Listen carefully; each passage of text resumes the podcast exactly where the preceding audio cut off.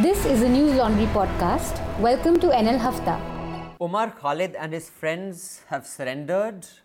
Uh, lawyers who attacked journalists and students and Kanhaiya at the Patiala House Court were arrested and released on bail. Yes, JNU is still in the news. Smriti Irani's powerful or melodramatic speech in parliament, depending on what side of the fence you're on. The attack on Soni Sori. Uh, and there's lots more to discuss on the Hafta today. I'm Abhinandan Sekhri, this is episode 56. अंग्रेज अपना लगान और news laundry अपना हफ्ता कभी नहीं छोड़ते remember when corporations pay corporations are served when people pay people are served when public pays public interest is served I would like to thank, on behalf of all of us at News Laundry, all our listeners and viewers and readers for your support. As you may have read, we have just closed a round of funding. They are extremely respectable names uh, entrepreneurs and organizations who have believed in us to support us and fund us. That means we have to grow, which means we need your support even more. We have to prove there is an alternative, sustainable model for news. That is what we are trying to do. Either we will make it happen or we will die trying, but we cannot make it happen without you. I'm also thrilled to welcome today with us on the Hafta Mr. Mukul Kesavan. Thank you. Hi, Mr. Kesavan. Uh, and there's Biraj, our new consulting editor, uh, our second consulting editor. Uh, hi, uh, Biraj. Hi, Abhi. Great to meet you. Uh, meet this show from Patna. I'm in Patna now. Okay, you're in Patna. You're researching something there. Yes, I'm actually examining the political economy around malnutrition and what's happening at the state level, uh, especially post the elections, the Bihar elections. I see. Very exciting stuff. Actually, very inspiring stuff also. A lot of potential. Uh, Madhu Trehan will be joining us shortly, as will Anand. Uh, they are both caught in traffic. Anand, because he, as some of you know, is a researcher or a professor, I'm not sure exact designation at JNU. So getting in and out of JNU these days is a bit of a difficult thing to do. So he should be here any minute. Uh, for those of you who are not aware of who Mr. Mukul Kesavan is, but I'm sure there are very few of those people, I'll just tell you he is a renowned historian and novelist. He is a political and social commentator. In fact, many of you may have read his piece in the Telegraph, for which you are a regular columnist. If That's right, wrong. yes. Uh, Mr. Kesavan teaches social history at uh, the Jamia Millia Islamia College, uh, university. Is that university or college? University. University. And his first novel, Looking Through Glass, is written uh, on Indian partition and independence. So pick it up, Looking Through Glass. So before anything else, I have a question for you, Mr. Kesavan, because uh, someone who I follow on Twitter had asked a long time ago, what do historians do? His name is Chetan Bhagat. Could you just tell us what do historians do? Because like one day this happened, that happened, now that's it. Like, I heard Job about done for the day. I, I heard about that. And I think it was I think it was comically meant. And I believe it uh, it provoked a kind of maelstrom of indignation, which Yeah, seems rather did. silly. But uh, I think what historians try and do is make sense of how we got here. Okay. Uh, do you think uh, it's fair? I mean, of course, there's no such thing as perfect objectivity or unbiased opinions. We are human, everyone has biases, and, and we are shaped by our environment. How flawed do you think history in India has been with this whole allegation of the Nehruvian history being, uh, you know, pushed down everyone's throats? You think there is any merit to that argument? This is, uh, you know, this is an old argument, which is not to say that it's not an argument that we should take seriously. We should take it seriously. I think what happens in uh, in the life of a country's history writing is uh, there are there are periods and epochs. So there was a time when uh, there were very substantial historians, people like, uh, for example, R.C. Majumdar, uh, Jadunath Sarkar, very fine historians who had a particular point of view. Great empirical historians, though, and regardless of whether you agreed with uh, with their stated positions or not, uh, the way in which they created narratives out of the archive was something that you respected. Uh, they were the people, even if you disagreed with them, they were the people you built upon. And I think what happened in uh, the 60s and the 70s is that you have generations of historians who are deeply influenced by styles of history writing in the West. You know, one of one of the penalties of being a colonial or a post-colonial country is that you tend to look over your shoulder at stuff that's happening elsewhere. There's kind of lag. So there were a great many very fine left-leaning historians in the West uh, who were inspirational, and a couple of generations of uh, of historians in India were inspired by them. They created narratives that leaned in that direction. But I have to say, they were professional historians. There was a dialogue between uh, the archive and, uh, and, and models of explanation. Uh, they abided by the protocols that historians are meant to abide by. So, again, like the Majumdars and the Sarkars, you could agree with them, you could disagree with them, but you could peer review them. You could hold their work up to uh, the standards of history writing. But I think the history that we were taught in school would have been different had we not had such a long stint of the Nehru Gandhi family at you know, running the country. Before you answer that, I'd like to welcome Anand who just joined us. Hello, sorry I'm late. Anand, Mr. Kesavan, Mr. Kesavan, Anand, our brightest star of, of News Laundry, and a researcher and a scientist. And uh, are you also a professor at JNU? Yeah, not full, associate. Full matlab you like half teach them, half the time you say, Chalo, azadi, hum kya mangte So, just to update myself, you're in the eye of the storm, and is is JNU still as feeling as besieged and beleaguered as it was? No, not really. Uh, but I mean, I must say that, you know, from the, if I can put it, borrow a famous uh, phrase, from the Ganga Dhaba to the East Gate, an iron curtain has descended. so we have the scientists on one side, and we have the people from humanities and the sociologists on the other. Where do the economists stand? Uh, as always, fence sitters. Brilliant So do you, answer. do you have an alternative dhaba? The Ganga Dhaba is something I only got to know about as a kind of epic site in this Mahabharat. But, yes. uh, well, there, there are about four or five or half a dozen, uh, dozen dhabas. There is one Shambhu dhaba. right. and do the scientists patronize one particular one? Yeah, I think the Shambhu one. The Shambhu. Because most of the scientists, uh, I don't know how it's transpired, are Bengalis, and Shambhu cooks fish Oh, I at see. 11 a.m. in the morning with the exhaust on. Also, uh, Bi- uh, Biraj is with us on the phone. Okay, hi Biraj.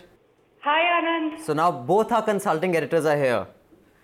Uh, so sorry, Mr. Kesavan. So, like I said, do you think history, the way it's taught in school, would have been different, or college, or even the way it's written uh, in a political context, or universities, would have been different had Pandit Nehru and Indira Gandhi not been running the country for so long? Okay, that's an interesting counterfactual.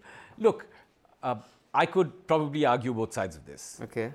Uh, you could say that if Mrs. Gandhi hadn't set up the Indian Council of Historical Research and proceeded to man it in a particular way, uh, the kind of patronage that it handed out may have gone to historians of a different ideological stripe. I'm not sure how far I could push that argument though, because in the end, uh, there's a certain inertia built into the way in which disciplines change.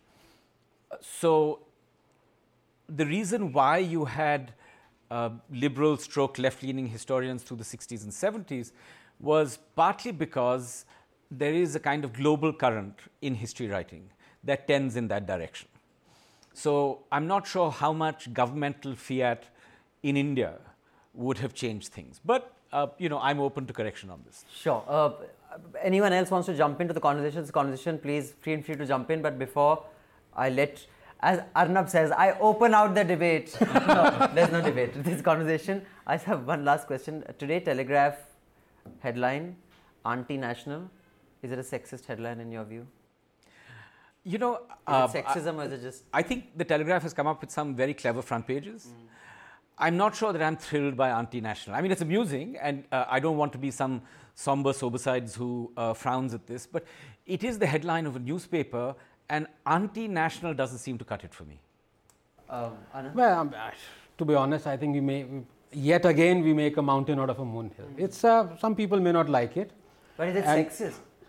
I don't know. I mean, people call me Ranga uncle. I've never seen to mind. Exactly. You know? Yeah, It's I'm like- not sure it's sexist. I think And I mean, the moment we grow up, and we, uh, Mukul would say, you know, uh, uh, copy me on this, that, you know, this uncle and auntie business carries on the moment we, you know, Biraj, utter our first as word. the only so, lady on the panel.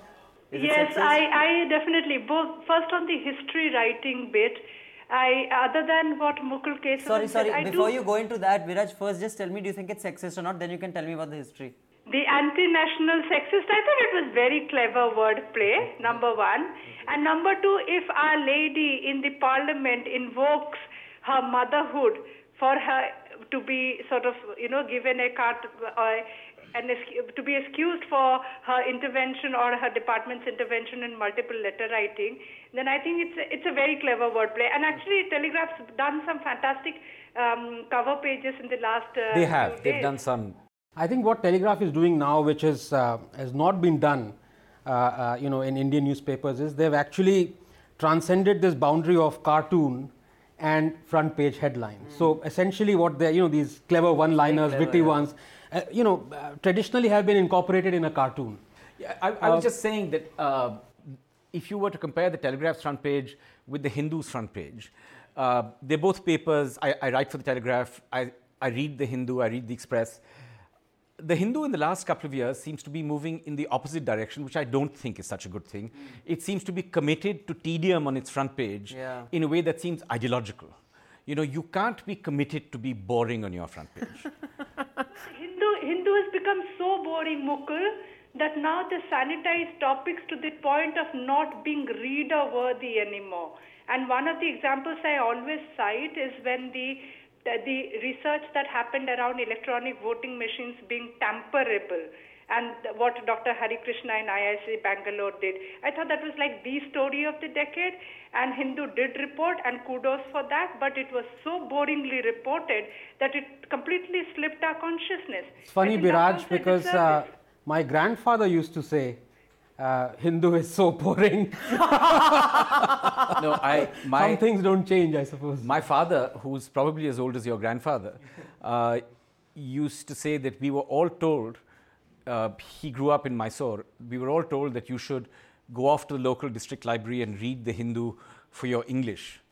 And I, I've always had this uh, prejudice that I suspect many of us have, which is that uh, in some way, uh, South Indians tend to be uh, at least syntactically more correct with the way in which they use English than North Indians do. You know, the famous Veer Sanghvi line, I think it was, where he said, uh, the Tell me Hindustan Times is the I best. Abhinandan takes offense to Oh, sorry, you meant the other one. no, where he said the best. I, as a East Indian, do take offense to that. I really hope Abhinandan as mixed race does take o- mixed mixed origin, not mixed race, does take offense. I'll to decide that. if I take offense once I hear exactly what is the point being made. Then I shall make up my mind. I remember, I remember Veer saying at one point that the best English newspaper written in Punjabi was the Hindustan Times.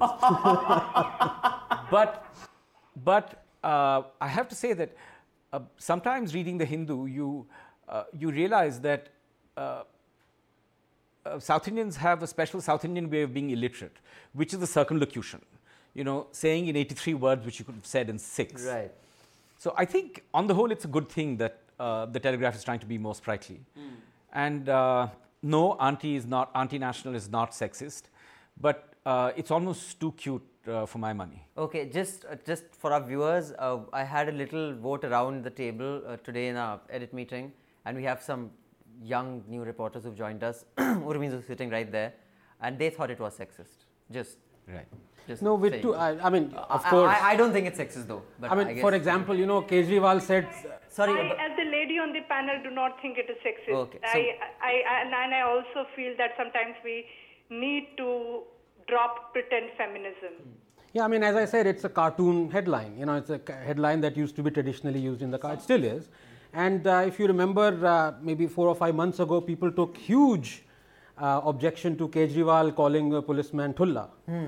I mean, we all call policeman Thulla. So if somebody else, you know, so we just two yeah, nation of. think sometimes uh, we get Someone, someone pointed out that uh, Smriti Irani is 39 years old, and her calling Rohit Vemula, who was I think 26 when he tragically died, a child, uh, seemed to be almost an aspiration to being an auntie, and that therefore it was legitimate to call her that. So it's really been dissected, huh? This whole.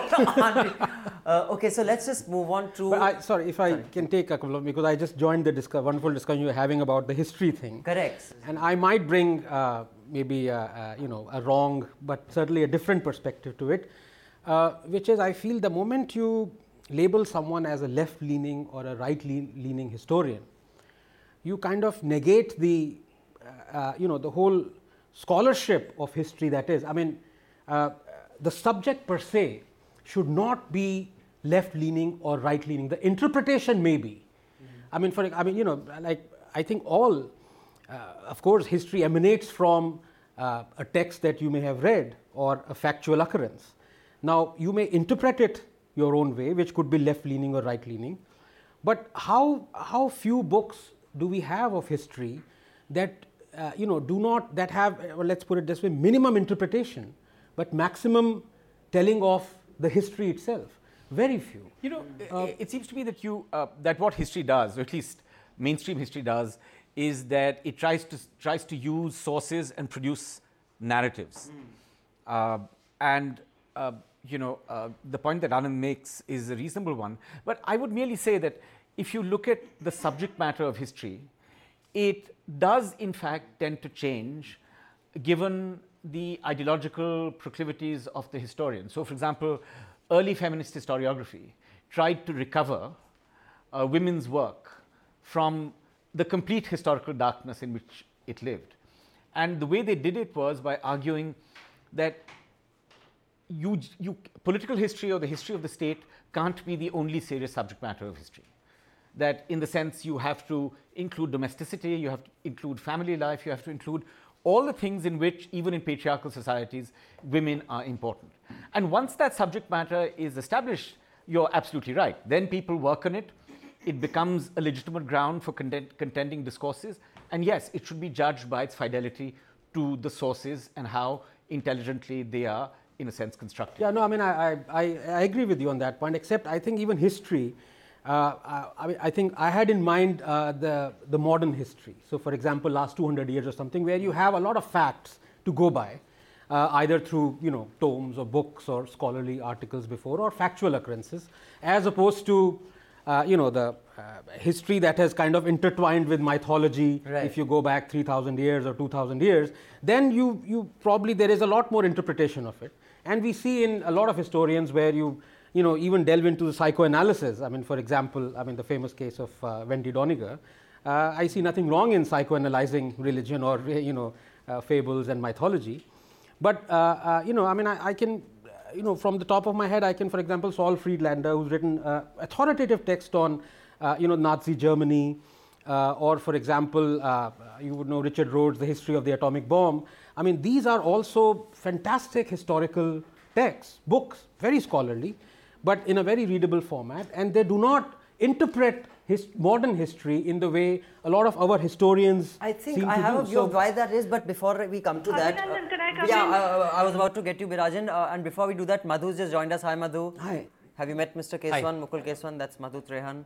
Uh, Anand, of course, Madhu, you know. Uh, also, uh, before um, uh, Biraj, I just like your view on that entire discussion on history that we were having and its interpretation. Uh, before the Madhu, one question: Have you seen the anti-national headline in yeah. Is it sexist? Not to my mind. Okay. Yeah, Biraj, go. So, Avi, you got that point on anti-national. At least the yes, two women okay, do fine. not find it sexist. huh. Yeah. On the history bit, I actually do think. I mean, what Anand is saying. Uh, I, I do disagree with that for the simple reason that the invisibilization of the powerless in the histo- writing of history is also there. Uh, People's Archive of Rural India, Sainath's project, has been doing a lot of documentation and archiving of the unsung heroes and heroines who were at the front, line, front lines of the uh, independence struggle, who were never documented. So uh, I think it is also about the powers and, and Gothic. BBC is actually doing a series on the art of the Gothic and the um, uh, uh, the, uh, brut- the brutalism. I think Ravish also discussed brutalism in, in Hafta, one of the Hafta episodes. And they also talk about the, how the Kenyan colonizers have been painted and the mass industrial scale of British Kenyan colonizers have been celebrated as, at mass industrial scale, they have been celebrated as heroes only for a Kenyan uh, uh, subject to start a project on the real acts of these people. And uh, so in South Africa, we recently saw the students' movement of um, toppling Cecil Rhodes' uh, statue. So uh, I think history writing also has a lot of the dominant. Since we've been talking about narratives, the the uh, the colonized, the oppressed, the not so powerful narratives and their contribution to be it freedom struggle or civilizational growth has always been under documented, under celebrated, and under spoken also. Right. Um, sorry. Uh, now let's move on from your hat as a historian to your hat as a columnist and a consumer of news. Uh, Madhu, you've just come in. What do you want to start with? We have, you know, the Rohit, uh, the, the the Rohit march here in Delhi. JNU is still doing wall to wall. The railway budget today, and of course, uh, Smriti Irani's fiery speech or melodramatic speech, depending on which side of the fence I on. was quite taken by her speech. I think beyond melodramatic, the phrases she used of sil katna or charno mein rakhna. I mean, why would anyone offer to do that? Uh, if if my answer doesn't satisfy you, I'll cut off my head and put it on uh, at your feet.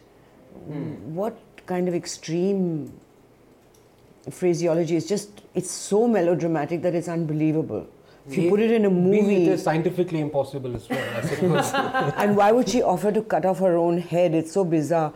I think. Uh, But you, I mean, uh, you you do know that her speech has gone on very well with a lot of people, and I dare say with majority of the people, they think it was a brilliant. You know, speech. uh, uh, let well, me say w- that. can I, just say one of thing?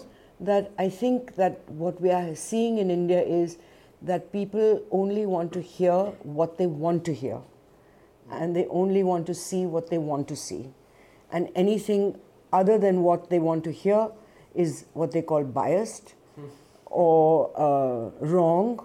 So even if facts come out in a certain way, it, the supporters of Smriti Irani will naturally like her speech. And that is the problem. I think the closing down of minds where people are not listening to what they disagree with, that just listen and look at it in a way that and look at it with some balance and examine it that is this right is this good is it wrong is it does it is it does it sit right with facts is it accurate and is it appropriate for Parliament? Yeah i mean that kind of I, honestly if that kind of speech was put in a film people would think it's supposed to be funny right. it seemed like a speech looking for an epic.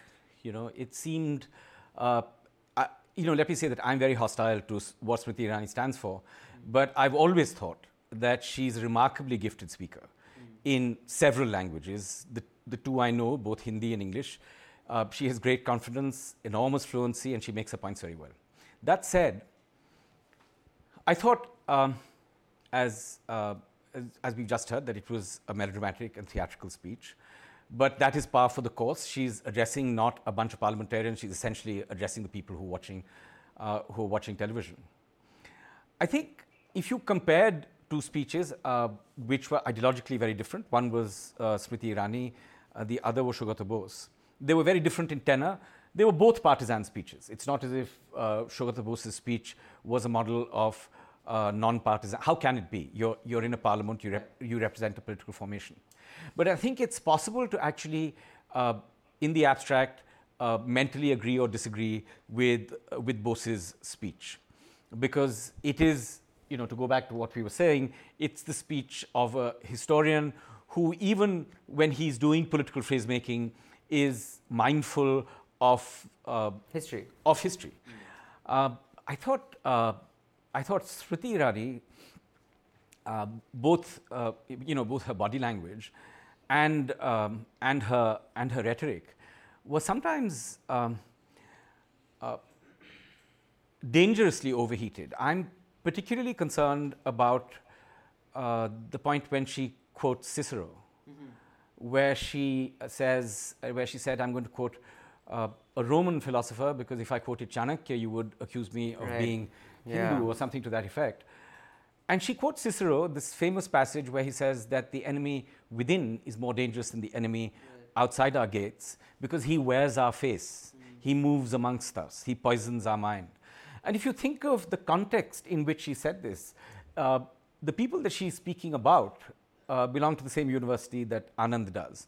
Regardless of what we think they said, this is rhetorical inflation to a point uh, which where you either laugh and say this is hysterical, or you begin to worry, thinking that if this is the position that the government has doubled down on, that if we are going to seriously see Kanhaiya or Omar Khalid as people who represent uh, the traitorous within us, I think we are in real trouble. Right, and also I was, I, am shocked that if someone prepares a speech, and obviously she prepared that, the context of Cicero and Caesar, and you know where where that point is made, uh, really, if is that what she's saying India is? Because that's doubly worrying.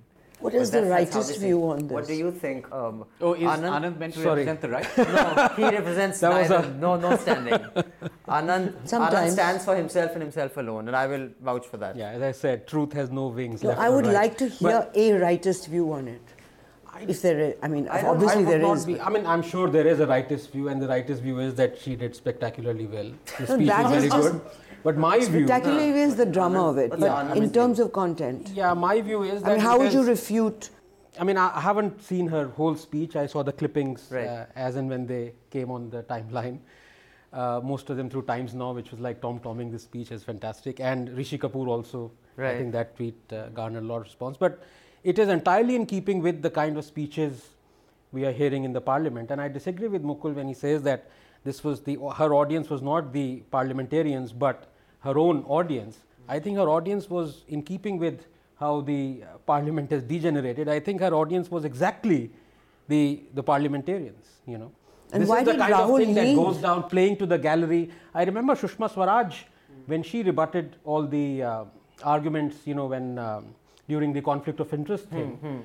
This speech was, of course, this was much more uh, fiery, and Sushma Swaraj is much more eloquent than Smriti Irani, in my personal opinion. But she played a lot to the gallery. You know, one does. These I desk thumpings are the ones that they go for. That's so what the gallery is there for in the parliament, isn't it? Uh, but uh, before I uh, weigh in on that, uh, Biraj, uh, your view, if you've yes, seen it at all. Uh, I agree with both uh, Madhu on um, the drama quotient and also the, the. I think I'm also concerned that these speeches are getting celebrated and how overheated and how impossible a conversation becomes with that kind of melodrama and that kind of unnecessary anger, anger and bluff and bluster. But I'm also worried about, okay, this is the first time I'm, I think I'm going to be a little critical of Ravish Kumar.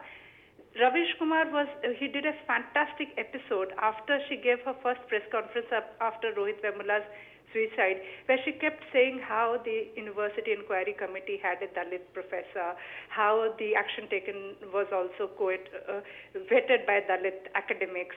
But all the Dalit professors academ- with administrative positions in Hyderabad University uh, resigned en masse from their administrative jobs right after her press conference because it was so loaded with uh, factual incorrectness and willful factual inaccuracies. And she repeated the same thing. And I really hoped Ravi should remember the brilliant takedown he had done, and instead of celebrating that it was a fully prepared, uh, text based, fact checked speech, actually did say that she's repeating the same lies, same factual inaccuracies a month later, and Al- that's dangerous. Although I believe that, I think, um, uh, I forget which, we'll find the link and put it below this podcast. Uh, one online publication has already done a fact check on a speech and called her out on Telegraph. The Telegraph has, right. So there's, there's a whole lot of. There's, a, th- there's one I think that's uh, gotten a great deal of play, which is the fact that she claimed, for reasons best known to her, I'm not sure why this even entered into the conversation, she claimed that uh, the Hyderabad University hadn't produced a doctor. Correct. Whereas till the next day or something, minutes, and yeah. he came in five minutes. Five minutes. I, I must say there were parts of her speech which, and there were parts of her performance which seemed, uh, from the point of view of the BJP, uh, politically imprudent. You know, on the one hand, why would you suddenly go after the chief minister of Andhra Pradesh, mm. of, of, uh, uh, Telangana? Of Telangana. Mm. because she suddenly said in this uh, sort of semi martyred way that I've never spoken of this as if it were a state secret. But I called him up when this happened and he didn't get back. And then she smiled in this injured way and said, uh, I thought he was busy, but I'm still waiting to hear from him. And I thought, how does this work? If I may allow, you know, be allowed to be totally sexist, that sounds so. Is, What? Kitty party. Like मैंने phone किया उसने वापस नहीं किया. no, but if I may Who say, cares? why- You call back then. I think why this uh, happens is, and I think uh, politically, like you're saying, it doesn't seem very prudent that you know you suddenly bring someone who's right now not part. That's a front you haven't opened. Why would you open that front? It's like when your strategy is to be to paint yourself as a victim, you just identify as many enemies as possible. Because the latest, so far, Trump was only uh, uh, you know abusing the Mexicans and the Chinese. And uh, every now And and, the then, Pope. uh, The Muslims. well, the Pope. The- I- but in his last speech, even Indians have entered the fray. So even we are taking away jobs and we are becoming richer and making America poor. So I think and there was no While reason. Bernie Sanders tweets in Hindi. and while Bernie Sa- so there was no reason for him to open a front against the Indian diaspora there. But if your strategy is to paint yourself as a victim, but uh, Madhu, coming to you, uh, just uh, taking off, and you don't have to take off from there. You can feel free to go on to a su- different subject. But Anand said that this whole thing of playing to the gallery, or playing to the parliamentarians. I was just wondering that we've read many parliamentary speeches, and they were of a certain uh, academic heft. They made points as eloquently, and I dare say even as dramatically, but not as melodramatically as hers. Is it because the presence of cameras changes reality, just like the experiment you conduct changes the outcome? I think it does. I think you're absolutely right. I think the presence of a camera, the thought of an enormous national audience, uh, does in fact uh, allow you to speak in a grandiloquent way, or encourages you to speak in that way that you that you may not have done. I mean, it it, it seems you know one one political takeaway. If I might just digress for a second, is that I was very interested in her earlier encounter with Mayawati in the Rajya Sabha because one of the big questions about 2017 is which way will Mayawati jump in the UP elections? Given that the Bihar election sees a three way split, a two way split because two of the parties make up, and essentially the arithmetic ov- overwhelms the BJP. This is unlikely to happen in UP because relations between Mayawati and the Samajwadi Party are poisonous. Yeah, and the Samajwadi Party is, in fact, unlike Nitish Kumar, a kind of Badnam incumbent.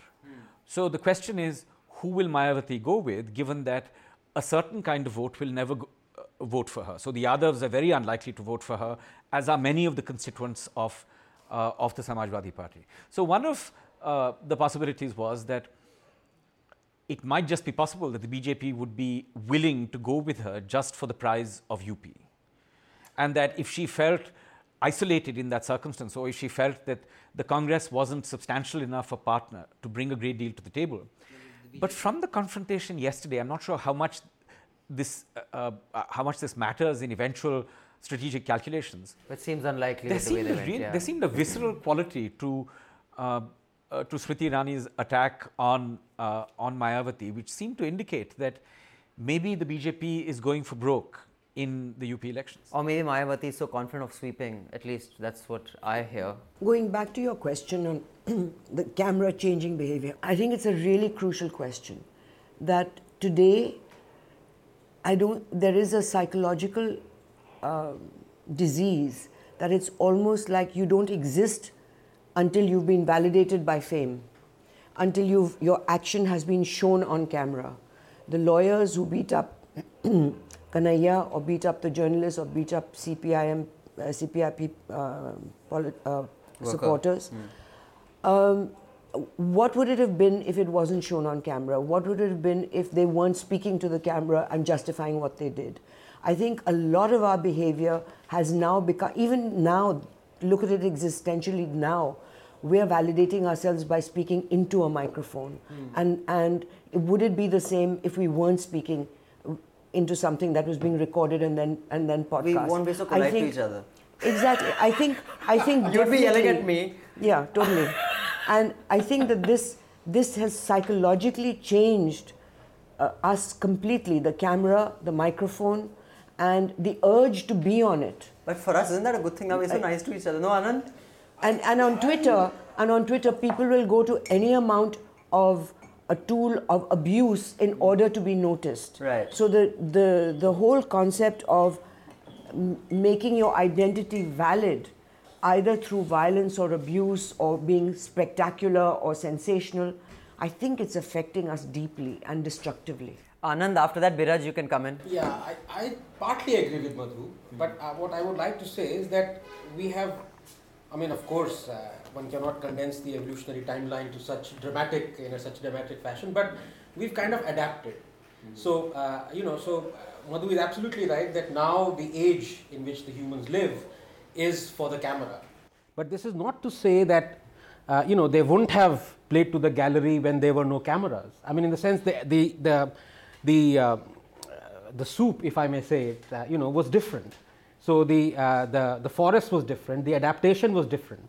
I mean, I've, um, uh, it, it is, uh, I mean, for, uh, there was a time, uh, you know, now we obviously forget it, that when what the journalist claimed was the gospel truth. And people, and I remember the, the England football coach actually had to resign because he gave an interview where he said that those who are on the wheelchair are paying for their past karma and this was not uh, a video recording and a times journalist uh, wrote this and i think adams was the, the guy's name. And uh, he said yes i said this and i'm sorry i resigned. He didn't now can you imagine in this day and age i mean the first thing the person would say is where is the video proof? And if it is it's morphed. Is it morphed? Is it doctored? Yeah, you know? doc- and uh, having said that i think people used to take uh, uh, I mean, in, in that same ecosystem, if I may call it so, in the 40s or 50s, you know, whatever happened as seriously as they do now, but it's a different ecosystem. So, for example, I mean, I wrote a piece on the amazing Constituent Assembly debates when we were, you know, formulating the Constitution. And the humor and the wit and the sarcasm uh, is just incomparable. It's Especially just when you consider that uh, these deliberations are happening in the context of genocide. I mean, yes, you know, it's a truly heroic endeavor. You know, and can I say, Mukul? I mean, people out here are, you know, now people have become so politically correct, but my God, if you were to see some of the, the things that people said. Even Ambedkar said, you know, on Islam, on Hinduism, on and so many of the Hindu Mahasabha, you know, now of course it's become a, a crazy organization, but in those days, you know, possibly that was the RSS wasn't there, or you know, it was just it yeah. taken birth. Uh, so, Biraj, sorry, uh, just, just to finish on that yeah, point. Yeah, let Anand, yeah, Anand just want to finish. One sec, Biraj, Biraj, Biraj, one sec. Anand, sorry. So what I would like to say is people were much more forthright with their views the same views, if those people were to say it now, my, you know, people would just, uh, all hell would break loose. Now, I, I, would like to address the fact that why did Rahul Gandhi leave when the speech was actually directed towards him? Madam, can I go to whatever? I think, okay. um, I think nature was, calls, nature calls. Say, Biraj, let, let Biraj finish. Huh? Just, just two quick points. Um, Fidel Castro said radio is much more liberating. In fact, I think we will be getting a piece. Uh, uh, the Chennai floods did uh, uh sort of reinvented and re-celebrated the importance of radio beyond so, FM radio. Biraj, are you going to quote Mao next? no, I'm not going to quote. You come from JNU and you are asking me, am I going to quote Mao next? You are anti-national. or listen who's talking. No, but the second thing, the second point I really wanted to make is uh, about, uh, uh, remember Abhi, we did an episode on data revolution and censorship. Yes. That's the next frontier, data revolution. And I think one of the things that uh, in our episode also we kept hearing is that once upon a time you maintained your diary, and if somebody peeked into your diary, you would get furious. Nowadays, everybody maintains a blog, and they're furious if the blog doesn't get read. Mm. So this oversharing, as Madhu said, or this importance to go to any length to get five minutes of celebrityhood. I, I think it also comes a bit from this extreme loneliness, this whole technology, Facebook friends and not having real life uh, human interactions also makes you do that because you do see that a lot of that in digital media much more than than uh, any other forms uh, where sharing and announcing your presence uh, there's a premium to that right um, uh, is that a good thing or bad i do not know but i do think this but that is the new normal is a good thing yeah, yeah, it's yeah. A, I think what Anand said that this is the new normal and we've adapted to it. Yeah, it is the new normal. One yeah. observation I have of you know uh, having spoken to famous people, and I don't know if you've had the same uh, experience. And as has been widely quoted. No, and as has been widely quoted. No? But when I talk to famous people, they don't talk to you. They talk. Right. You know, especially how used to talking. Uh, even you know, even Rajdeep. When when if you're at Rajdeep at you know some book launch meeting, you talk and you ask the question, but he's answering the room. Yes. I think famous people talk to everybody. They don't talk to you. Similarly, once you get used to talking to cameras, you kind of. Uh, that, I, seems, I, that seems vaguely unfair, but I'm sure there's something to it. yeah, we have to investigate whether it just happened with you or. okay, Madhu, uh, what do you want to go with? Uh, you know, uh, the budget, rail budget has been much. Uh, we haven't had the time to look at it because we are recording even as it's being announced. But at least on Twitter, everyone, a lot of people are saying a lot of good things about it. Um, That's about it. I haven't, I haven't looked at it. Okay, properly. what do you think was remarkable in last week's coverage of news, uh, or remarkably good or bad, or something you want to comment on? I think obviously the the way JNU. I don't know if you've discussed it so far. No. Well, the way JNU has been covered in terms of uh, the linking of the soldiers who died in yeah. uh, Kashmir. I written a piece on it today. Yeah, and I included it in my piece. Mm. And the connection that that a non-existing connection is being made to freedom of speech, that and a non-existing connection made to the so-called traitors in JNU and patriotism and patriotism, and I think. Um, uh, the whole thing of showing, say, an, an interview with uh, Abbasi talking, the interview is about his investigation on the tapes on whether they're doctored or not, the recordings. And on half the screen, they're showing Afzal Guru with a slogan saying, support Afzal Guru, support forces, not Afzal Guru.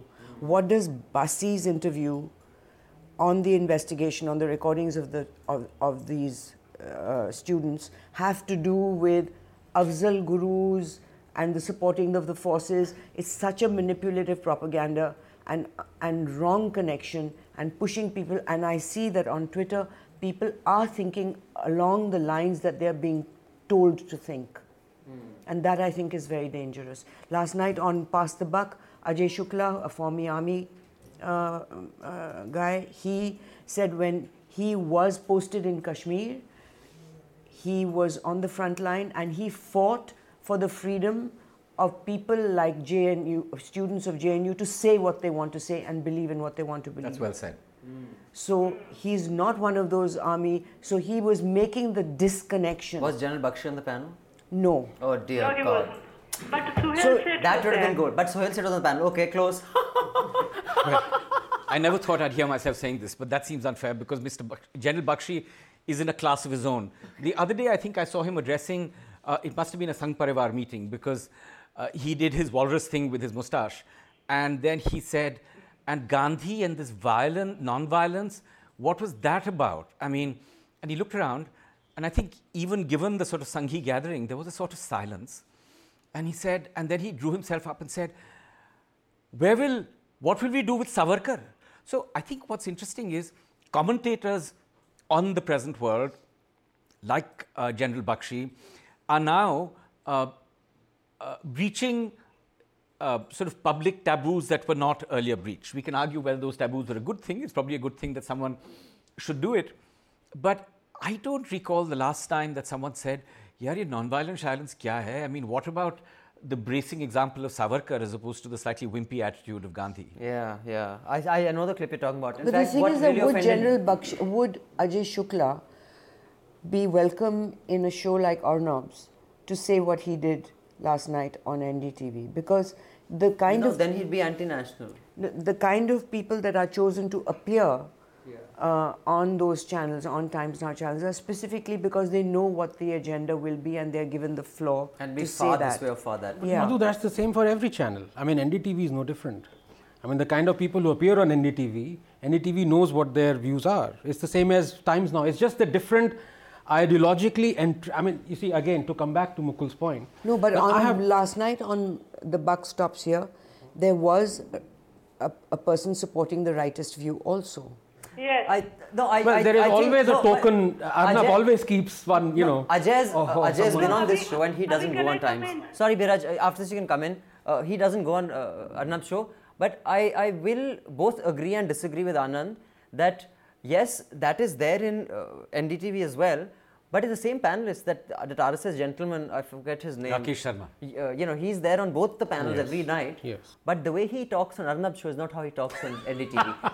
there, NDTV and uh, Barkha was trying very hard, and I still maintain Barkha is the best at you know managing a discussion. I know, would say that belong that that honor belongs to Karan Thapar, who I think is without any question a, a person who manages a Right, that's conversation best. You may not like the way he manages it, but he's certainly. Yes. I was about to. uh, you know, it's certainly the most uh, organized discussion there. So it's the same panelists, but they don't shout the way it happens there. I don't know why. Uh, sorry, Biraji was saying.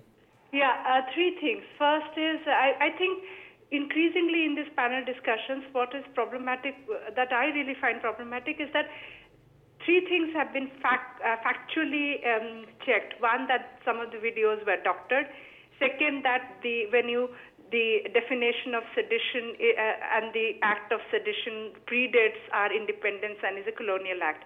But the way both of them are completely ignored by the right wing commentators is as if they are doctoring the doctoring that it was discovered and it has been now proven by forensic uh, testing that it is it is doctored they keep invoking that and as if nothing has moved and that i find extremely No, problematic they've ignored the fact after the doctoring story came out, Yes, they're continuing to use the same video that has been discredited Yes, and yes. using it as evidence against the JNU students. In fact, Yeah. when Rahul Kanwal had uh, s- uh, somebody from one of the channels who showed it, and Yeah. he just com- completely sp- spoke like Nixon, off the, completely off the point, didn't address the fact, they shrugged it off, didn't take any responsibility, or there, and there was no accountability uh, from those channels who Yes. did who did show that tape as genuine. They never officially withdrew it or announced that this Or has now been apologized. They've defended it. They defended it and they continue to use it over and over again. And as be, uh, as television professionals, we know. I saw Z's defense.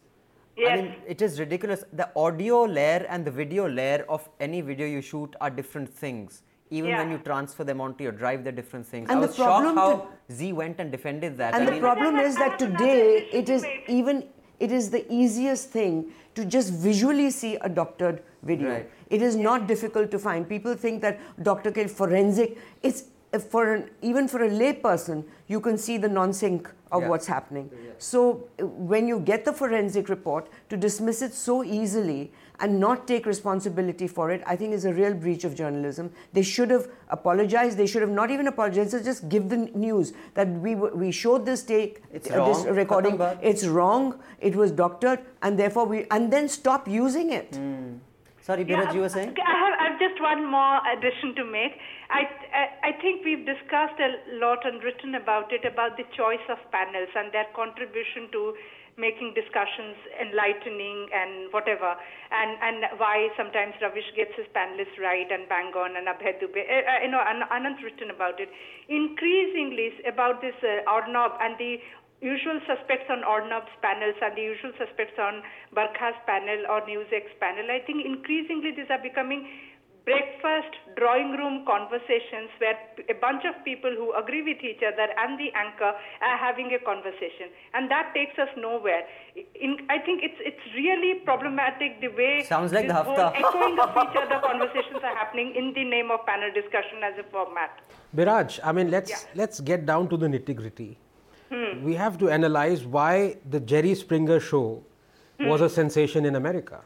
I mean, Right. herein lies the answer. Well, that, that's it. We are now So, in the age of we Jerry are- Springer. I mean, we but have what to accept frightens that. Uh, me the whole- and shocks me is the how easily minds are manipulated into thinking, and then how camps are plonked on top of your head. So Madhu, you are absolutely right. But the point is, these camps, increasingly we're finding out because of the social media that these camps exist and we are hearing their views, you know. But they have been ideologically entrenched for at least half a century, you know, if not more. true. And the point is, no matter what you do, people will always believe in, for example, Savarkar. They will always believe in in Godse. They will always believe in Mao. They will always believe in Che. You know, they, they will not change their ideology. I mean, you know, But so Anand, the Anand whole will- point is. Well, look uh, at sorry. Swapan and Chandan. They, they changed from from earlier. I mean, they were both leftists. They were, In college, they were Yes. both. in Marxists. college, everybody was a leftist. That was peer pressure. Mukul was kind of inciting them. but uh, what I want to say is, you see, in this whole hullabaloo of, oh, you know, this ideologically entrenched position is saying this and that, we're missing the larger point, which is that the government may be ideologically entrenched. Hmm. I, I have no bones to pick with that. You know, BJP has their point of view, let them. But to waste government money on erecting these flags Okay. Now the cost That of has- each flag the, the is- each, the cost of each flag itself is 65,000 rupees. The upkeep But is now into see lakhs. Also tanks in JNU, Each no? flag project is 40 lakhs. Each flag project is 40 Flag lakh, project and is totally 60 lakh. crore. I quoted 40 figures lakhs to the someone who had called would me. go to a library, could go to a library in a That in is a what I mean. So on one hand, you're cutting the UGC, uh, you know, the net a lab, it scholarship, could go into a lab. right?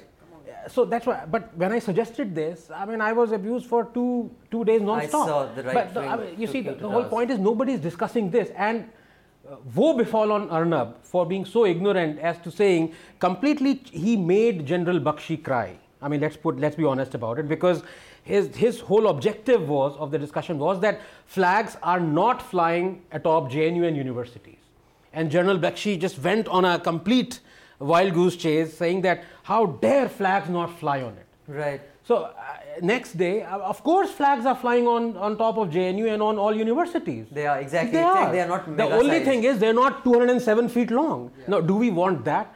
Instead of having that discussion, people start abusing you. Although, uh, So- I'll let Mr. Kesavan come in now. Uh, just one brief thing that I don't think one can expect that kind of debate on Twitter. So let's not grudge that. The problem is when that becomes a debate on TV panels. That is the real problem. I just, uh, I just wanted uh, uh, this conversation to focus for a moment on, I think, two of the most uh, substantively alarming things that we've seen over the past week.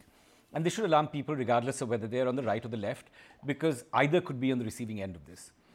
We have seen the disgraceful spectacle of uh, the police commissioner of Delhi, which is the most responsible police position in Delhi, behave like a weather vane. Uh, apart from his uh, apart from his manner, his ability to deflect any question, uh, the dubiousness of a man about to retire, being in the running for a job, forget all of that. One moment we are told by the Delhi police that they will not dispute bail for Kanhaiya. The next moment we are told that they will. How can you have a spectacle where the police commissioner seems so mercurial that you begin to wonder whether he's actually doing his professional duties or whether he's following some, some form of political signaling that is opaque to the rest of us? So that's one. I think, um, and you don't have to be Arvind Kejriwal to make this point, the Delhi police has truly disgraced itself in this episode. But the thing that I find most alarming is what happened in Patiala House. Right. You know, Patiala House is on the India Gate Circle. It's right in the the omphalos of the Republic. Hmm. It's right there in its navel. And you have a circumstance where it becomes a no-go area consecutively for two hearings.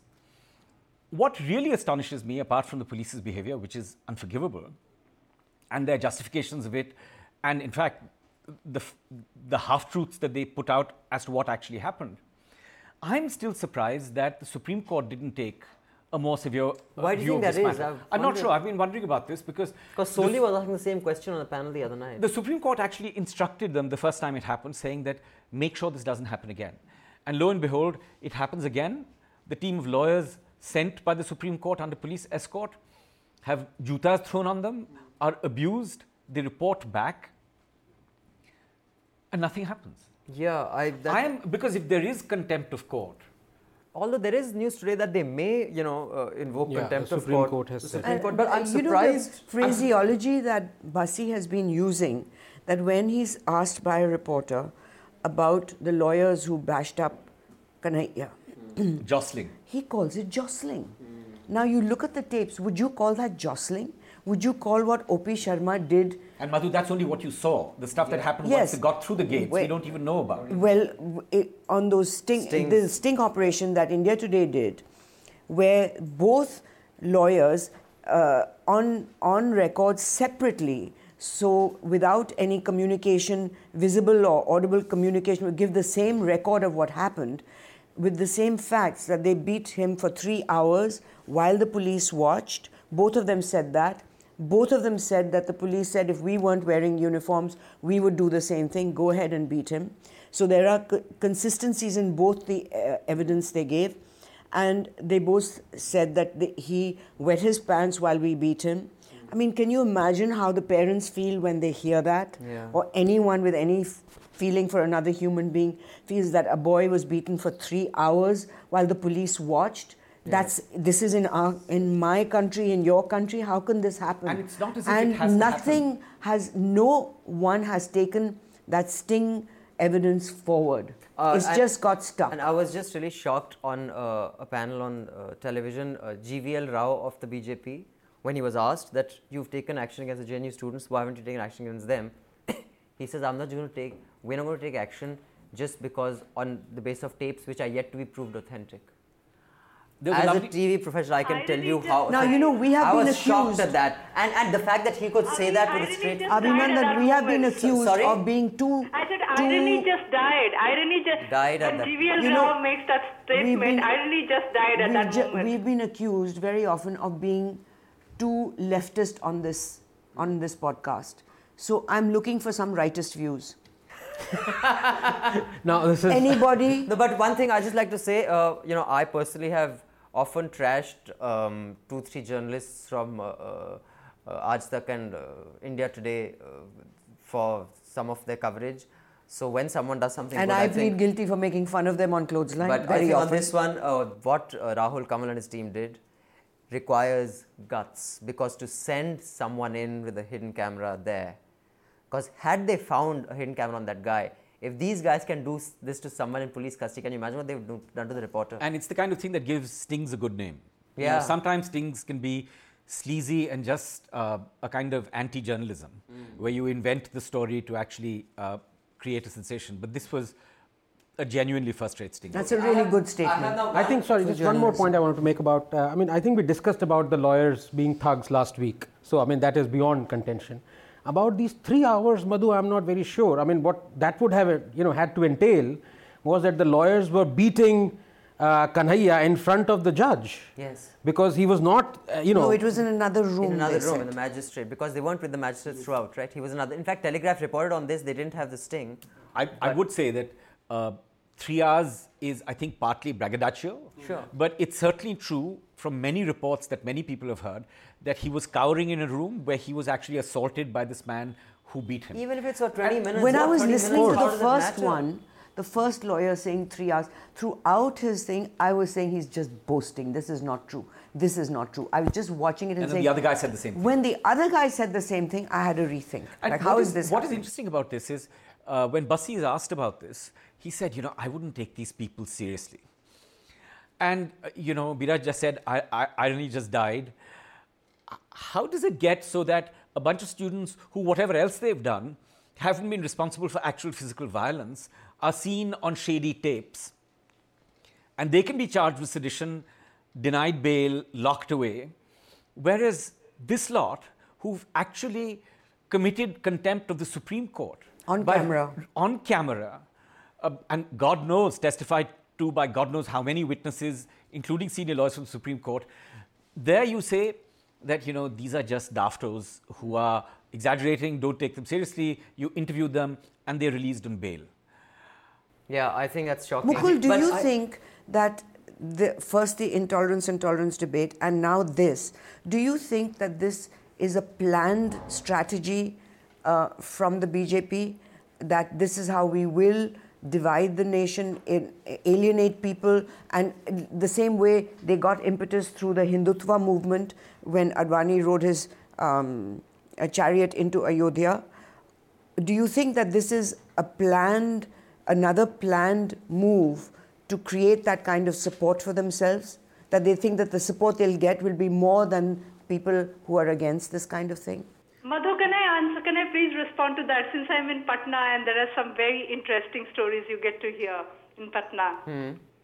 And so the first is that the budget has been tabled this week, and there's a huge deficit, financial deficit, revenue deficit that Patna has got. So thanks to the astounding defeat, the Patna package has is yet to be released by Mr. Modi. And this last week was also the week when there was debt write-off to the tune of 100. You were going to answer my question. Hmm. Yeah. So th- the I think in Patna the thing that you keep hearing is that this is the there is going to be even more social sector budget cuts. There is even going to be, in spite of talking about 14th Finance Commission devolution, money is going to be held back from the states. And we will all be so busy with this whole uh, JNU uh, and uh, nationalism uh, uh, topics that we would not have time and energy So you're to saying it's actually to start it's, scanning the budget. it's to deflect election uh, from the Patna uh, budget. Mukul, please the- answer my Mukul, what do you question. think? On the budget, Well, social yeah. sector spending, and the way we are bankrolling the the, the big defaulters, and Right. uh, the way states are also being withheld from their uh, due from the fi- uh, finance commission. Yeah, Yeah, so it's a deflection strategy. Madhu, you know, the fact that you're answering, that you're asking this question, that, you know, is this a strategy to polarize? I think the answer is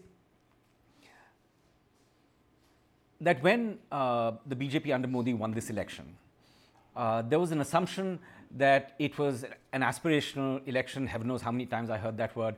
That in some sense he had broadened his Gujarat platform to be inclusive in a way that resonated with, uh, with Indians. I don't know whether this is right or wrong. It's impossible for anyone to second guess that. But the one thing that I have consistently believed is that it's not as if the BJP needs, with malice aforethought, to sit back and say that we will polarize the nation and achieve our objects. I just think the BJP is a Hindu majoritarian party. This is in its DNA. This is what it does. There is no, I mean, if you, if you watch the pattern of media bafflement at Modi's enigmatic silences, there's nothing enigmatic about those silences at all the Prime Minister is not going to intervene on a matter that he feels is central to the ideological identity of his party. So they respond to moments of crisis, or they, when they choose to double down on an incident and make it a moment of crisis, it's on the understanding that they are not going to back off this. I mean, whether it's. So it's ideologically- I- if you look at. Take, take Dadri the intelligent political prudential response would have been the prime minister saying this is truly dreadful law and order is a state subject uh, this represents the complete uh, irresponsibility of the up government instead you had responsible bjp mps mlas councillors ministers queuing up to say idiotic things But and Mukul- grotesque things you don't need they don't need a plan The thing is that he had the country at hello. He had the country at aspirations. He did, does he need this extra? Modi doesn't. The prime minister won the election on his own terms. It was an even larger victory than we think. He won that election without taking a step back. I've never seen a more comprehensive route of the politically correct liberal left than this. There's not a single thing that Mr. Modi apologized for. Why would he back off this when he has won an absolute majority on this platform? And I think what- Being because he doesn't need it anymore. No, but I think what Mr. Kesavan But is this is saying who is, he is. exactly, Madhu, which is The you know, aspiration is not who he is. He's an economic manager who does some things well and some things badly. Education is something he clearly does very badly. Uh, ease of business is probably something he does well. But those are optional extras. What Mr. Modi does is Hindutva. well, the business community is not. no, but but I think may it's, well be. it's ideological. I don't think it's a political decision. Uh, Anand, please. Yeah, I mean, what I I would like to begin by saying that probably, pardon me, Mukul, but liberal left seems to be more of an oxymoron than, than reality. That's not true, actually. But anyway, we can Well, argue uh, that later. Yeah, I mean, for example, you know, people would, uh, you know, would uh, would talk of free speech. Uh, you know, when you have, uh, uh, you know, for example, uh, uh, you know, uh, in M.F. Husain's case, but not free speech in in Kamlesh Tiwari's case. I mean, just to give you one example. I mean, it's you know the the whole, for example, uh, you know, about would you Salman assume- Rushdie and. But let's not go into that. What I'm trying to assume say someone is, wouldn't support. I have to say that I think this is a false narrative Uh, because there have been, whether it's Salman Rushdie, whether it's Taslima Nasreen, uh, I could quote you chapter and verse, people getting up on their hind legs and critiquing this. So I think this is the kind of opposition we see in America where you have Bernie Sanders versus Donald Trump. This is a ridiculous opposition.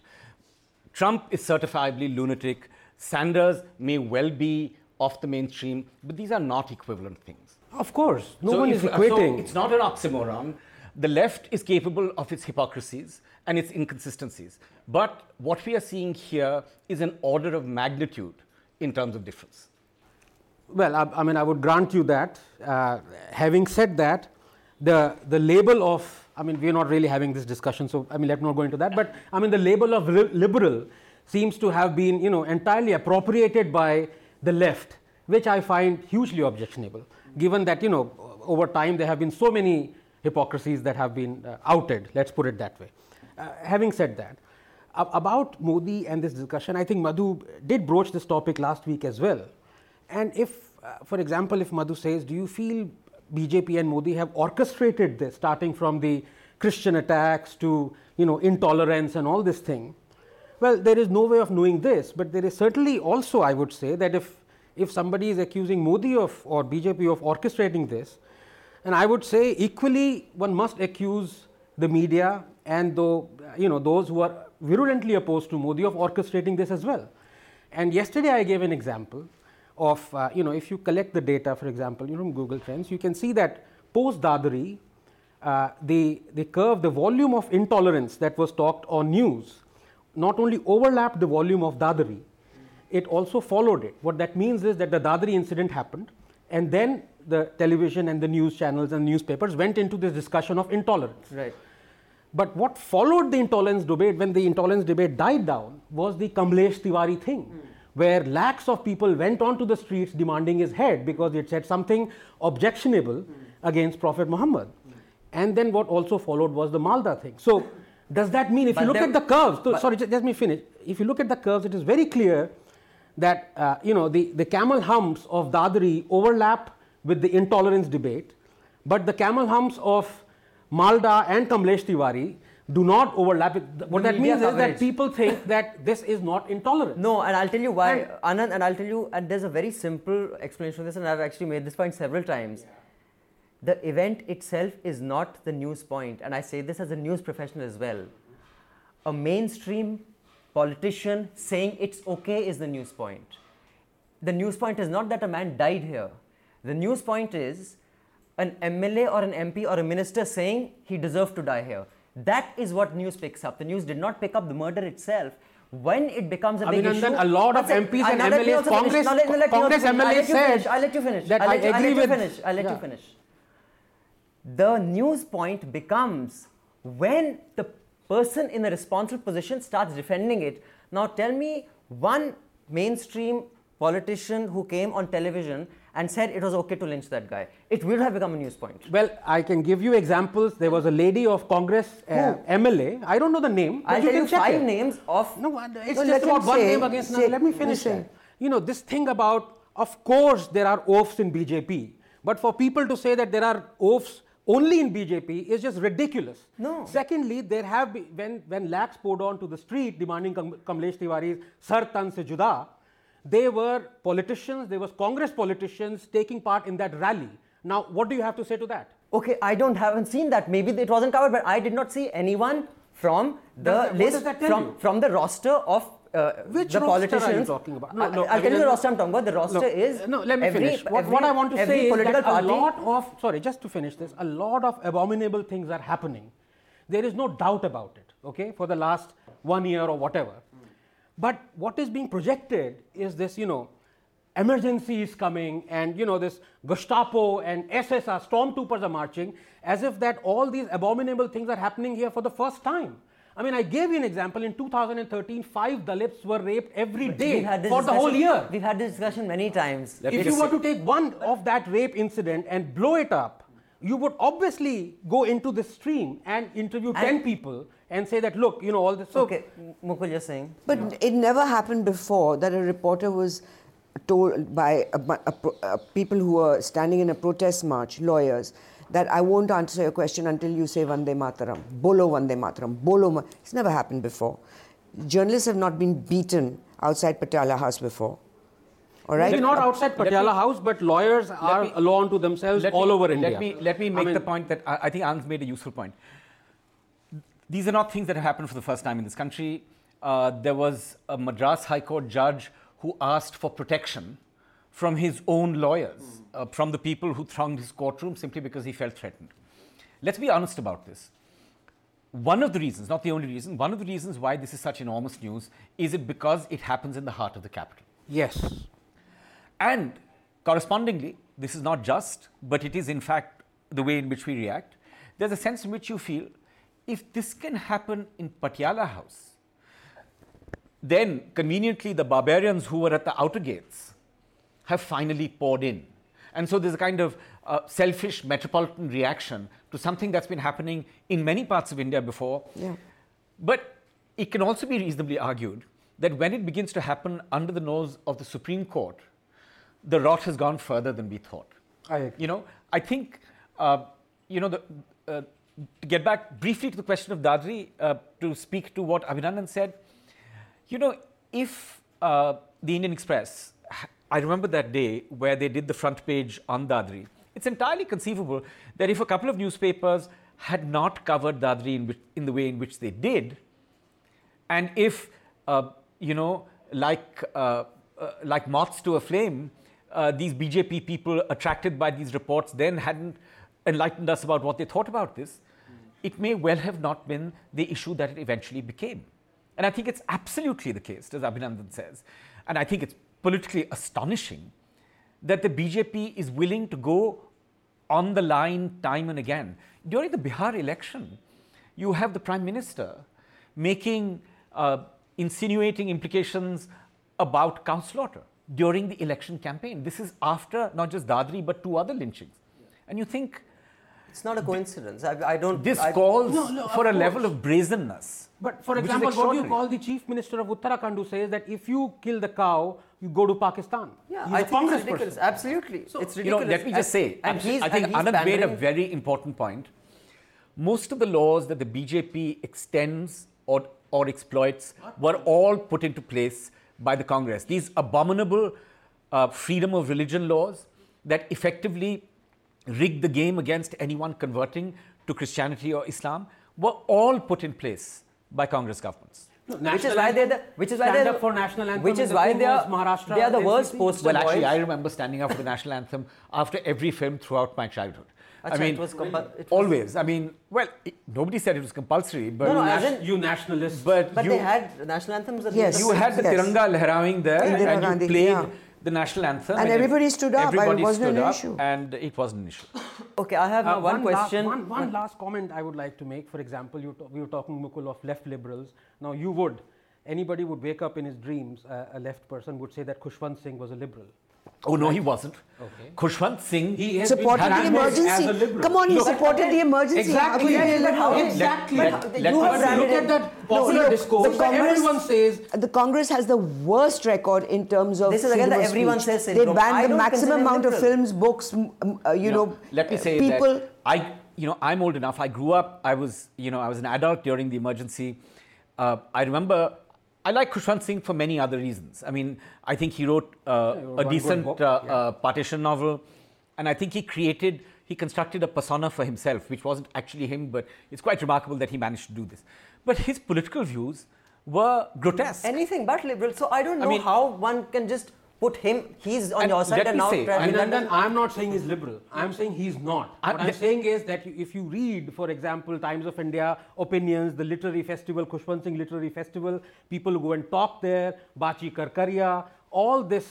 I hate so to then use it's the word not a monolith. Then the liberal is But not a monolith. This is then. again what I'm trying to tell you. You see, if you, if this kind of uh, uh, opinion about Khushwant Singh is uh, uh, widespread, No, let me this say- is the opinion. You know is what is carried. coming out is what Vikram Johri wrote that there are areas where he supports the BJP and there are areas that he supports the Congress. But there are a lot of things that don't fit in Exactly, terms either. of. And there is a place for in, in India now for a party that embraces what it, uh, does not go to the extreme level of the BJP in many views or the Congress's fake. Uh, Liberalism. Liberalism. How can you it's call totally fake. liberal? It's They not impose liberal at all. How it has been the you most. know- Cons- uh, it has the, been the most repressive. Come on, they brought in Section 66A.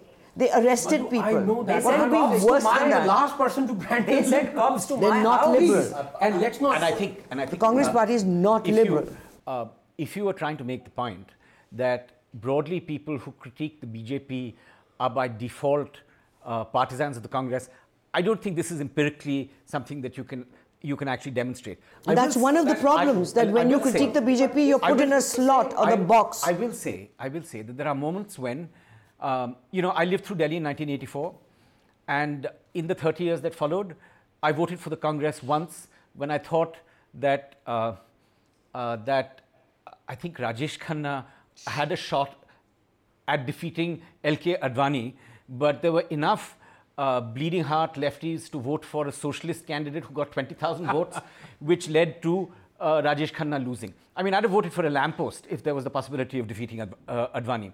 But uh, let me say that there are moments when you're confronted with a choice. Fortunately, the Aam Aadmi Party turned up in Delhi, so I can happily vote for the Aam Aadmi Party instead of the Congress.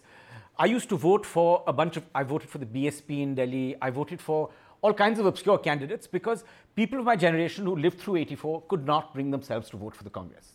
I mean, especially You when mean you saw, AAP is different from Congress? did AAP do 1984? Yeah, I mean, uh, let's again, get let's get real about not- this. okay, now let's. Okay, now this. I want to close this discussion. Yeah. I want to go into another discussion, Mr. Kesavan. I did want to discuss two Mukul, pieces of please. yours. Yeah. Mukul, I want to discuss two pieces of yours.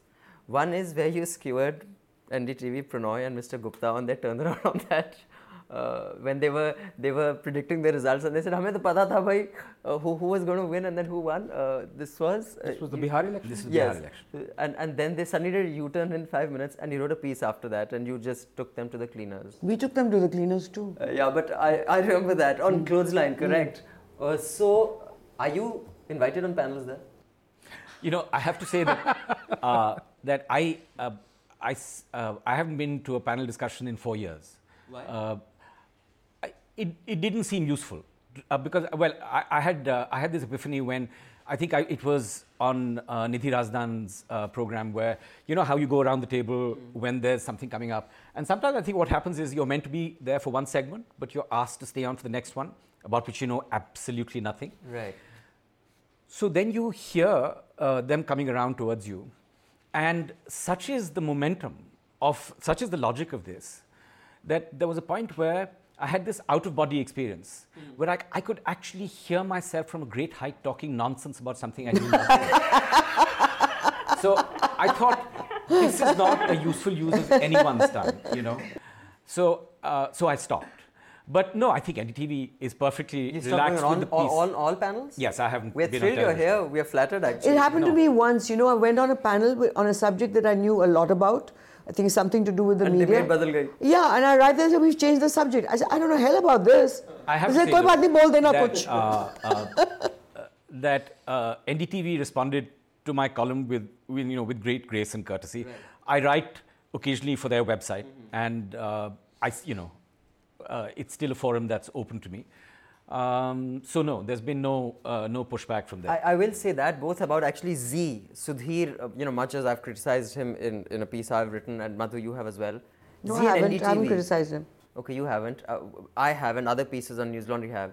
No matter how much you criticize Sudhir and Zee, uh, or trash them, or NDTV, they always get back with an answer. They they do not close communication, and I think that's fantastic. And um, yeah, so but Talking of Zee, I piece. would like to bring you know one interesting aspect of you know uh, uh, Manisha wrote a wonderful piece on this Zee reporter resigning, uh, and then a piece came out in Op India that had the other side.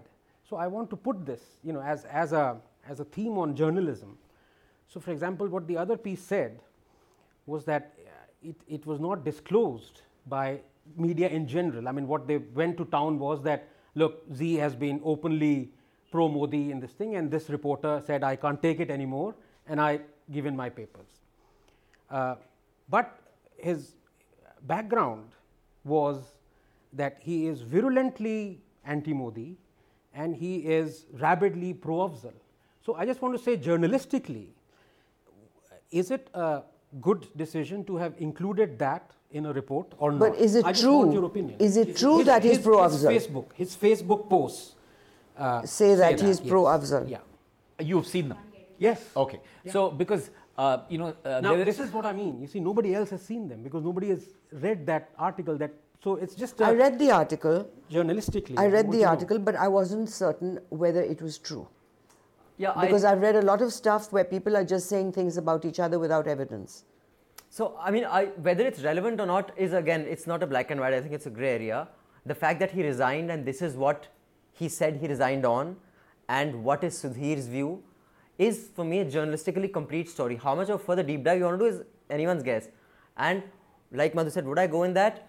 I consider, you know, that Open India the new media crooks. So honestly, I, you know, if it came on, let's say a Swaraj or even a Niti Central back, then I would I think it's just a bunch of guys, just like the, the quality of the articles there is not something I would. Niku, it doesn't matter where the facts are posted. Of course, right? it matters where the facts are. You see the Facebook post of this No, guy. no, sure. What I'm saying is And then you see, look, this is not Op India. No, this but the reason- Sure, but what I'm saying Anand, is the platform reason why he Facebook, said platform matters. Like the if reason media he gave something, for his resignation was that he was asked to concoct footage it's and to put things which didn't belong there So from other places. Who said this? Whose opinion? The guy who resigned. Right. So we are taking his word as gospel truth. No, right? no one's taking. See, again, that's the thing. Journalistically, no, what one's Madhu word I'm saying She's that, not saying that I'm not saying that's gospel truth. I'm saying that's, that's the he reason said. he That's gave. what he said. That's the reason reason he gave. You don't have to accept it. You don't have to accept it. And you asked Sudhir. Sudhir could have said X, Y, Z.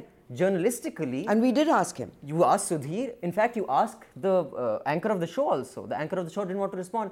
What I'm saying is, everyone has been given a chance to respond. So to say that this is journalistically No, what I incomplete find, I'll, I'll is tell not. you. So I'm, I'm just saying, I'm just throwing this out. But it's okay for Op India to put it out because it, the more absolutely. I mean, It's what, what I, but no, what I think saying, the platform.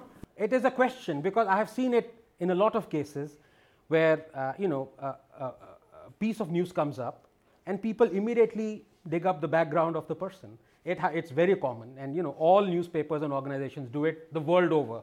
Okay, what this guy was, you know, his opinion, what his opinion is or was, and without relating to it, without saying that you know this these two things are connected. It can happen, it cannot happen. What I'm saying is that also happens, but that also does not happen.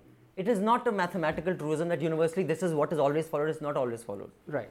So the next question is that once you know, I'm sorry, Mukul. just No, to- no, no, just no. to I, I complete had nothing to say. No, So once can a I- person knows. Oh yeah, let us. Yeah, know. uh, let me sorry, just uh, finish uh, this one she question. hasn't, hmm. Raj. Okay, which is that once you've read the report that says that this person resigned, and he said that I was being asked to do this, I resigned, and you've read another report that said this guy was actually traditionally virulently anti-Modi, rabidly pro-observer, whatever. What is your op- the reader's opinion now? That's what I want to know. Well, I, I, I would have to say uh, uh, it depends upon how far his Facebook posts bear out virulently and, and rabidly because you know these are not uh, necessarily objective assessments. These are also opinions. So uh, uh, I'm sure there are many circumstances in capital which letters, exclamation I mean, marks. uh, I think it'd be perfectly reasonable for someone uh, who reads my journalism at the end of six months to say that this guy is rabidly uh, anti-Modi. And it's true, I'm hostile to, uh, um, uh, to Mr. Modi's uh, political uh, uh, ideology. But uh, I would, you know, I would make a decent fist of defending myself and say, uh, if someone said I was rabidly anti-Modi, it would be that I was incoherently and m- dementedly anti-Modi as a rabid dog would be. No, so I mean, that's- I think rabid put it this, is When was the last time you used cap, caps lock and exclamation marks, Mukul? No. so rabid is a and on this, uh, I think Manisha wants to say something because she did that story. Manisha just Yes, say something. yes. In fact, I wanted to know Manisha's views. Yeah, so I just want to make a quick point. Anand, this is not about left or right, whether Zee is right wing or whether this guy is left wing. This is about professionalism and allegations pertaining to professionalism that this guy made. That I was asked to write something that wasn't there in the video. I was asked to write Pakistan Zindabad, whereas the guys there were saying Bharatiya Kod Zindabad. So these were prete- presented as allegations. And we had Sudhir countering these allegations. So we have to look beyond left right. This is about a certain amount of professionalism that comes with being a journalist. You can't now Madhu can be right wing, left wing, Abhinandan can be right wing, left wing, but he can't tell me to do things which aren't correct or which are fabricated. These are very big questions for journalism, and if that starts happening, if owners, I don't editors, that was the question. no, that is exactly. If you That read is the piece, question. How- but the piece this is about relevant? this guy I- I'll just tell you, resigning. I watched a film called Spotlight about the biggest scandal, you know, in the early 2000s when Boston Globe broke the scandal of how there was an institutional protection of priests who were abusing children. The man who broke the story, or the man who was the source of the journalist, and they sat and had this discussion, and- Manish and I discussed it the next day. They discussed, you know, this guy's a bit teda, he's like this, he's paranoid, he accuses everyone. It's equivalent to saying this woman is loose, but that one time she may have been raped. It doesn't matter. So saying that iska background to dekho, what she said, his professionally he was asked to do something that was untrue. You might want to go in and discredit his background, just like you want, might want to go back and discredit a woman who's been raped because she was loose. But that one time she didn't want to have sex. It doesn't matter what she was before that. And I think the, uh, I think the problem with the argument from bad faith is that you draw connections that you can't actually demonstrate. You know, if you, if you say this was a loose woman and this is why this happened to her, or, or if you say that this guy has a record of being uh, an Afzal loving, Modi hating journalist, and therefore he's acting in bad faith when he writes this. You know, a charge of bad faith is one that comes instinctively, it comes instinctively to me. I mean, all of us want to know who the guy is who's saying this. Uh, and it is, in a sense, color. It's sort of color journalism. But the truth of what he's saying can't only be contingent of on where he's coming from. Mukul, of course not. That's why I posed it as a question. And I, my rider was, let me ask a question journalistically, yeah, right? So, for example, you know, you took the uh, example, rather egregious example of a woman being raped. But I would say, for example, let's take Umar Khalid. Now, he is a reporter, let's say, with Zee. Okay. Now, we know his views against, I mean, on Modi, on Afzal Guru, right? Umar Khalid is a JNU student. Now, tomorrow, let us say Umar Khalid puts in his papers and he says that I was asked to do this. You would, uh, no, I'm asking Umar Khalid is not a journalist. I would not. Anand, I would, Anand, I would not hire a journalist. No, one second, Anand. The issue is not the background. The issue is, as a journalist, you're asked to do something that is unethical. Yes. This He's asked to put background. something which does not exist in the actual footage, as Manisha said. Yes. It doesn't matter if, if, if it was if and it was has been given a chance, no, you keep saying if it was a BJP, if it was given a chance to saying it's not true. If it was a BJP rally, just uh, uh, I mean he's leaving no, and it's not you know. Anand, yeah, if it was a BJP but, but rally, he didn't, he didn't take on the specific allegation. If it was a BJP or an RSS rally, and a reporter is told to put in slogans which were not actually said there, that is the same thing. It's can unethical. Can I? So, which reporter would accept it and carry on working? A very desperate one who has to put bread on the table at home. Anand, uh, since you uh, since you uh, spoke of Umar Khalid, uh, let me say that recently uh, I heard a comment made. I wish I could place it in my mind, but a comment made about Umar Khalid, which said something to the effect that you know X's father was a school teacher and the sanskar, therefore, that he gave his son were good.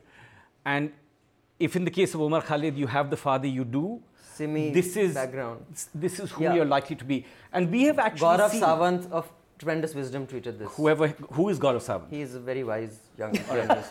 so he works uh, for in, uh, India Today. So what is, uh, you know, what's interesting here is, look, no, you don't need a fancy word for this.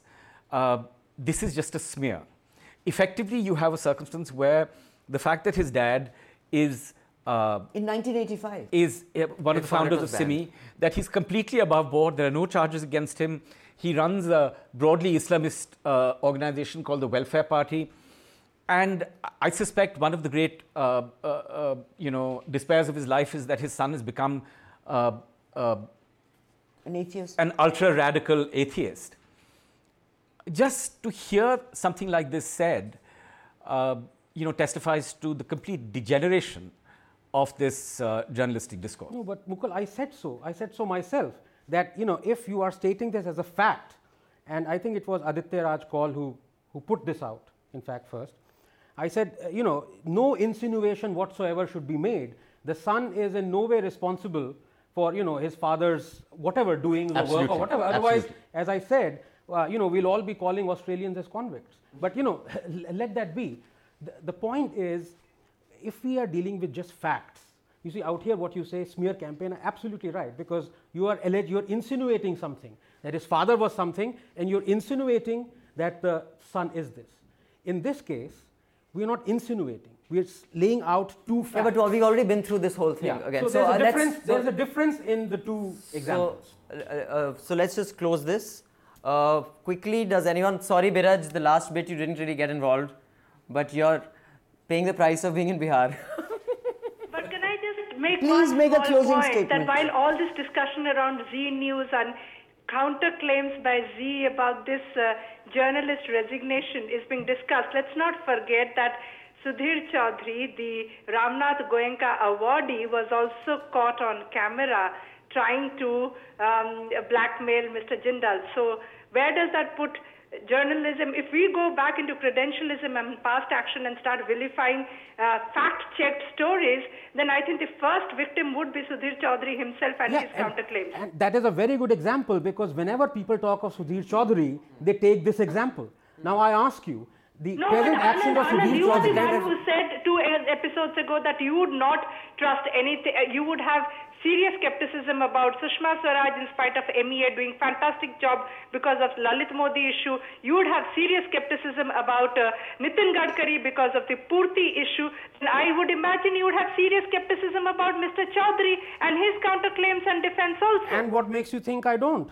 So then we all agreed. We're all agreed. Yes, we So are- then, thanks, And I- Biraj. Yes, I'm, I'm paying Of a course price I for being in the poorest state of India as per the latest uh, economic survey sitting in Patna. And we Not look forward to talking having you back in Delhi to tell us stories of adventure from Stay safe, Biraj. Begusarai.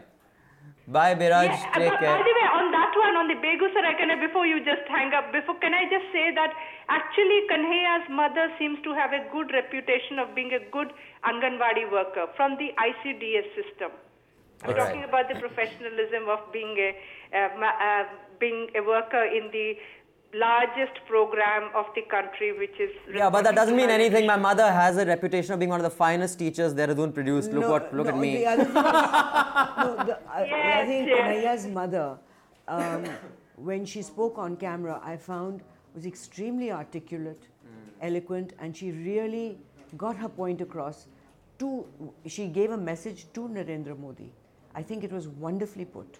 Maybe you can put the clip of that at the end. Yeah. Thanks, Biraj. And if there's anything anyone wants to share uh, that our listeners would uh, add value to their lives with, that was in the news last week, please feel free to share, or we can leave our Yes, viewers I, with a song. I remember one. I think that song maybe you can add in. There is this. Uh, so, Hum Kya Chahte Azadi. I was talking about how hypnotic this thing is, Hmm. and God knows why people. I mean, anybody who hears that would you know convert to communism straight away. But someone's made a rap out of this. Yes, I don't know whether Manisha sent heard that. That with- is brilliant. with a title why the left is cool mr case mukul anything you think our readers must read that will enrich their lives Well, nothing that occurs to me right away, so I'll pass on that one. madhu I don't know. I read a lot this last week.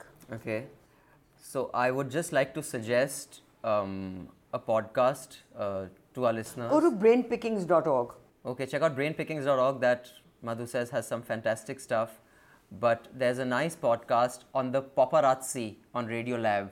I think it's really interesting. That sounds nice. Uh, so it's it's um, and it it also you know uh, kind of is about the media. So I think our listeners will enjoy that. And if we can get away from politics, Mm-hmm. love this lovely piece that appeared in Huffington Post on gravitational waves Right. by uh, Karan Jani. He is one of the scientists who discovered it.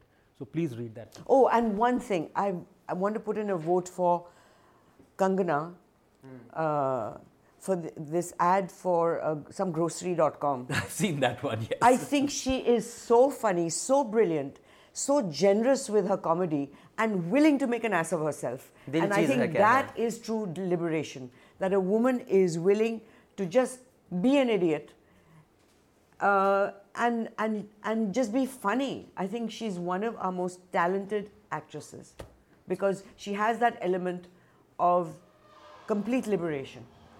So on that note, we will leave you with a song that is picturized on Kangana. Thank you all for joining us. Thank you, Mukul. It's a Thank pleasure you. having you. We're Pleasure very being flattered here. you came. Thank you. Which song? Uh, well, let the listeners check it out. Let's surprise them. ਅੰਗਰੇਜ਼ੀ ਪੜਦੀ ਗਿਟ ਪਿਟ ਤੂੰ ਕਰਦੀ ਜਿਵੇਂ coin ਸਾਡੀ Victoria ਤੂੰ ਕੰਟੀ big ban